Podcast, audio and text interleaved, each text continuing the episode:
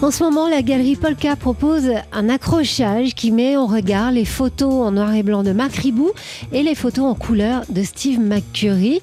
L'un et l'autre ont fait ce même voyage photographique vers l'Orient, le premier dans les années 50 et le second dans les années 70. Et c'est lui, l'américain Steve McCurry, qui nous guide hein, dans cette exposition au micro de Marine Gibert. C'est notre feuilleton de la semaine. Premier épisode aujourd'hui avec cette question bah, qui saute aux yeux, bien sûr, hein, quand on voit, quand on regarde les images chatoyantes euh, que Steve McCurry a prises en Inde, en Afghanistan, au Vietnam ou au Yémen. Pourquoi avoir fait le choix de la couleur et pas du noir et blanc? I've started in black and white. You know, the world world j'ai commencé en noir et blanc, mais le monde est en couleur. Et c'est plus authentique de photographier le monde tel qu'il est. Dans des pays comme l'Inde ou le Tibet, la couleur occupe une place telle dans leur histoire et leur culture. La couleur a une vraie valeur ajoutée. Il y a plus d'histoire. Je ne peux pas imaginer photographier certains festivals en Inde en noir et blanc. Ça ne leur rendrait pas justice les temples tibétains ou certaines fêtes hindoues. La couleur fait partie intégrante de l'histoire. C'est pour ça que j'ai choisi de travailler en couleur. À l'organisation, la planification, je préfère vraiment la spontanéité. Ce que j'aime, c'est me lever le matin, aller dehors et voir ce qui me frappe, ce qui m'intéresse. La photo, comme art de l'éphémère et de l'improvisation, ce qui rapproche lui-même d'une performance jazz, c'est le credo du photographe américain Steve McCurry. Steve McCurry dont on peut voir les photos en couleur en ce moment, en dialogue à la galerie Polka avec celle en noir et blanc de son confrère Marc Ribou. Avec une destination commune qui est l'Orient. L'Orient au sens large, Chine, Yémen, Afghanistan, Vietnam, Inde. Et c'est en Inde justement qu'on retrouve aujourd'hui euh, Steve McCurry pour un nouvel épisode de notre feuilleton de la semaine devant l'une de ces photos qu'il a prises à Bombay. Je suis arrêté à un feu rouge à Bombay, je suis sur le siège arrière et cette mère et son enfant viennent contre ma fenêtre. Sans doute cherchait-il de l'argent, alors instinctivement je lève mon appareil, j'appuie deux fois sur le déclencheur. Ils me regardent, je les regarde, le feu change et le chauffeur de taxi démarre. C'était l'un de ces instants éphémères, une rencontre fortuite. D'ailleurs, deux mois plus tard, quand je rentre chez moi et que je regarde mes négatifs, je n'ai aucun souvenir de cette photo.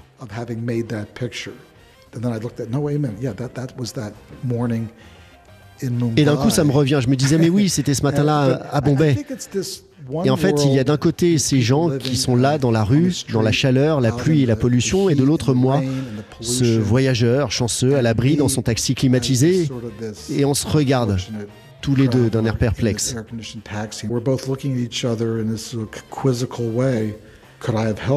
Et je me suis dit, pourrais-je l'aider? Puis le chauffeur a démarré, j'étais parti. Cette connexion n'a duré qu'un bref instant, en fait.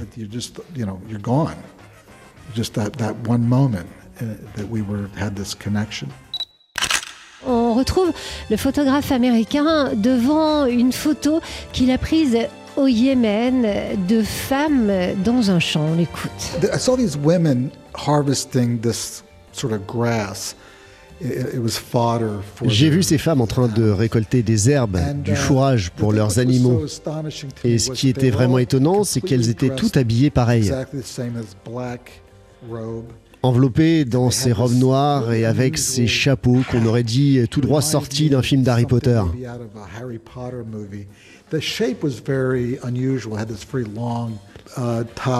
Leur forme était vraiment uh, inhabituelle avec ce haut très allongé. C'était vraiment unique. Je n'ai jamais vu ça nulle part ailleurs.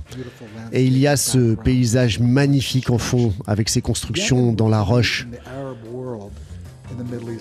Pour moi, le Yémen, dans le Moyen-Orient, avait peut-être la culture la plus singulière, l'architecture la plus surprenante. Maintenant, c'est une zone de guerre, c'est difficile de s'y rendre mais je crois que c'était le pays que j'ai préféré photographier dans le monde arabe lorsque j'ai voyagé du Maroc à Oman. Steve McCurry, dont euh, la célèbre photo de jeune Afghan avec ses yeux verts a frappé les esprits. Et c'est justement en Afghanistan que Steve McCurry nous emmène aujourd'hui. Ce pays, c'est sans doute son premier vrai sujet important. Il y est allé pour la première fois en 1979. I went into Afghanistan basically never having stepped foot in a war zone. Au fond, je suis arrivé en Afghanistan sans avoir jamais mis un pied dans une zone de conflit. Et d'un coup, je me retrouve entouré de bombes, de gens qui se font tuer.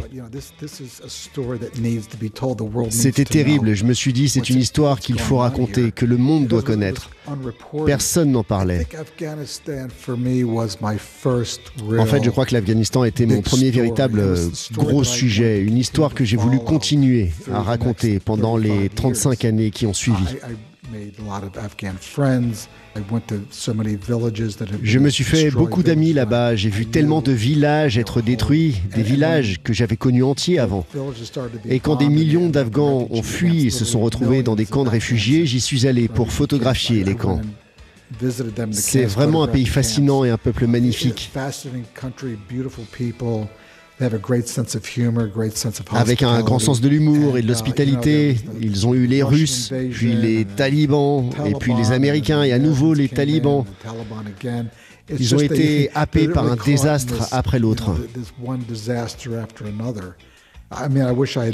J'aurais aimé connaître ce pays plus tôt dans les années 50 ou 60, lorsque leur culture n'avait pas encore été transfigurée par la guerre et par l'influence des puissances voisines.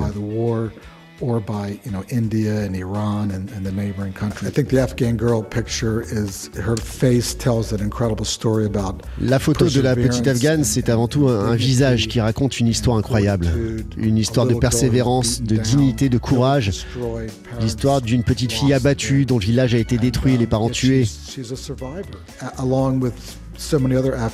Et pourtant, elle est là, c'est une survivante comme beaucoup d'Afghans qui partagent son histoire. Je crois qu'elle est devenue une sorte de symbole pour les Afghans, pour les femmes afghanes, symbole de la résilience, de la survie contre toute attente. Et je me sens très chanceux d'avoir pu prendre cette photo. Cette photo a suscité beaucoup de, de réactions différentes. Je sais par exemple qu'à la fin des années 80, beaucoup de gens se sont engagés comme bénévoles dans les camps de réfugiés à la frontière avec le Pakistan à cause de cette photo. Il m'est aussi arrivé à plusieurs reprises que des chauffeurs de taxi afghans à New York ou à Washington, uh, lorsqu'ils réalisaient que j'avais pris cette photo, refusent de me laisser payer. Je devais les forcer à prendre mon argent parce que ils me considéraient quasiment comme un membre de leur famille. C'était dingue. Je les payais toujours, bien sûr. Hein. Mais ils voulaient m'honorer en quelque sorte et j'en étais toujours très touché you know, giving me the ride for free. It was, I was very touched. On écoute Steve McCurry au sujet de l'influence qu'a eu sur lui la photographie de Marc Rebouf. Well, you know, Mark was a wonderful uh, photographer. I mean, his work, I still think, is alive today. Marc était un photographe extraordinaire. Selon moi, son travail est encore vivant et pertinent aujourd'hui. Uh, son savoir-faire, sa poésie. Je suis toujours touché par ce qu'il a fait. Il photographiait avant ma naissance.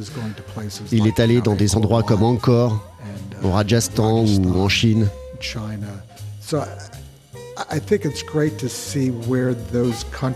C'est passionnant de voir ce qu'étaient ces pays et ces cultures à l'époque. Pour le cas de l'Afghanistan, par exemple, il y était à un moment plus paisible. Et pour le Cambodge, c'était avant l'invasion vietnamienne et les Khmers rouges. J'ai vraiment appris beaucoup des photographes comme Marc Ribou, Henri Cartier-Bresson, Elliot Erwitt, Yves Arnold, Martier de Franck. Je les admirais quand j'étais jeune photographe, leur approche humaniste, leur attention portée à la composition et à la lumière. J'ai incorporé tout ça dans mon propre style.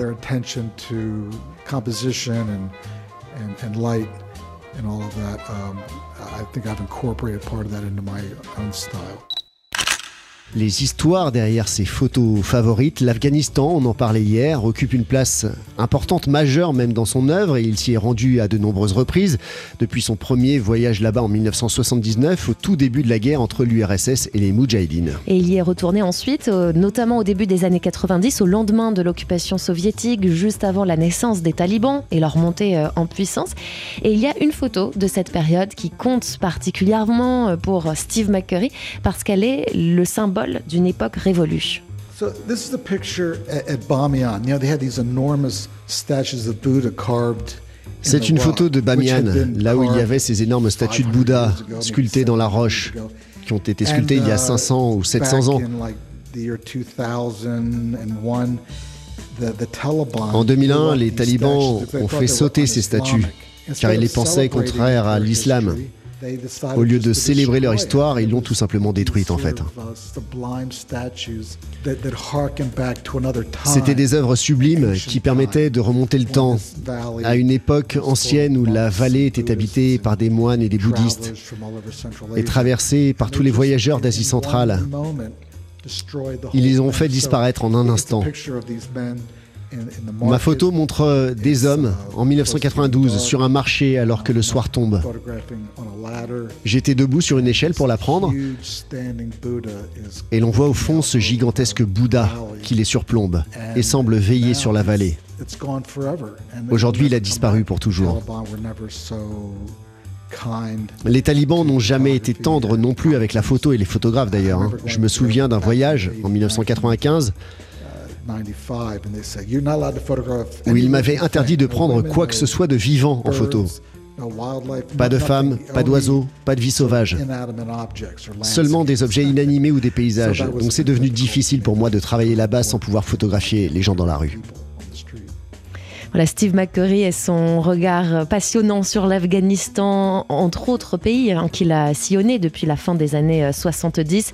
Euh, Ces photos prises sur la route de l'Orient sont exposées en ce moment à la galerie Polka. Photos de Steve McCurry exposées aux côtés de celles de Marc Ribou, double exposition donc qu'on vous encourage vraiment à aller admirer. C'est jusqu'au 20 janvier.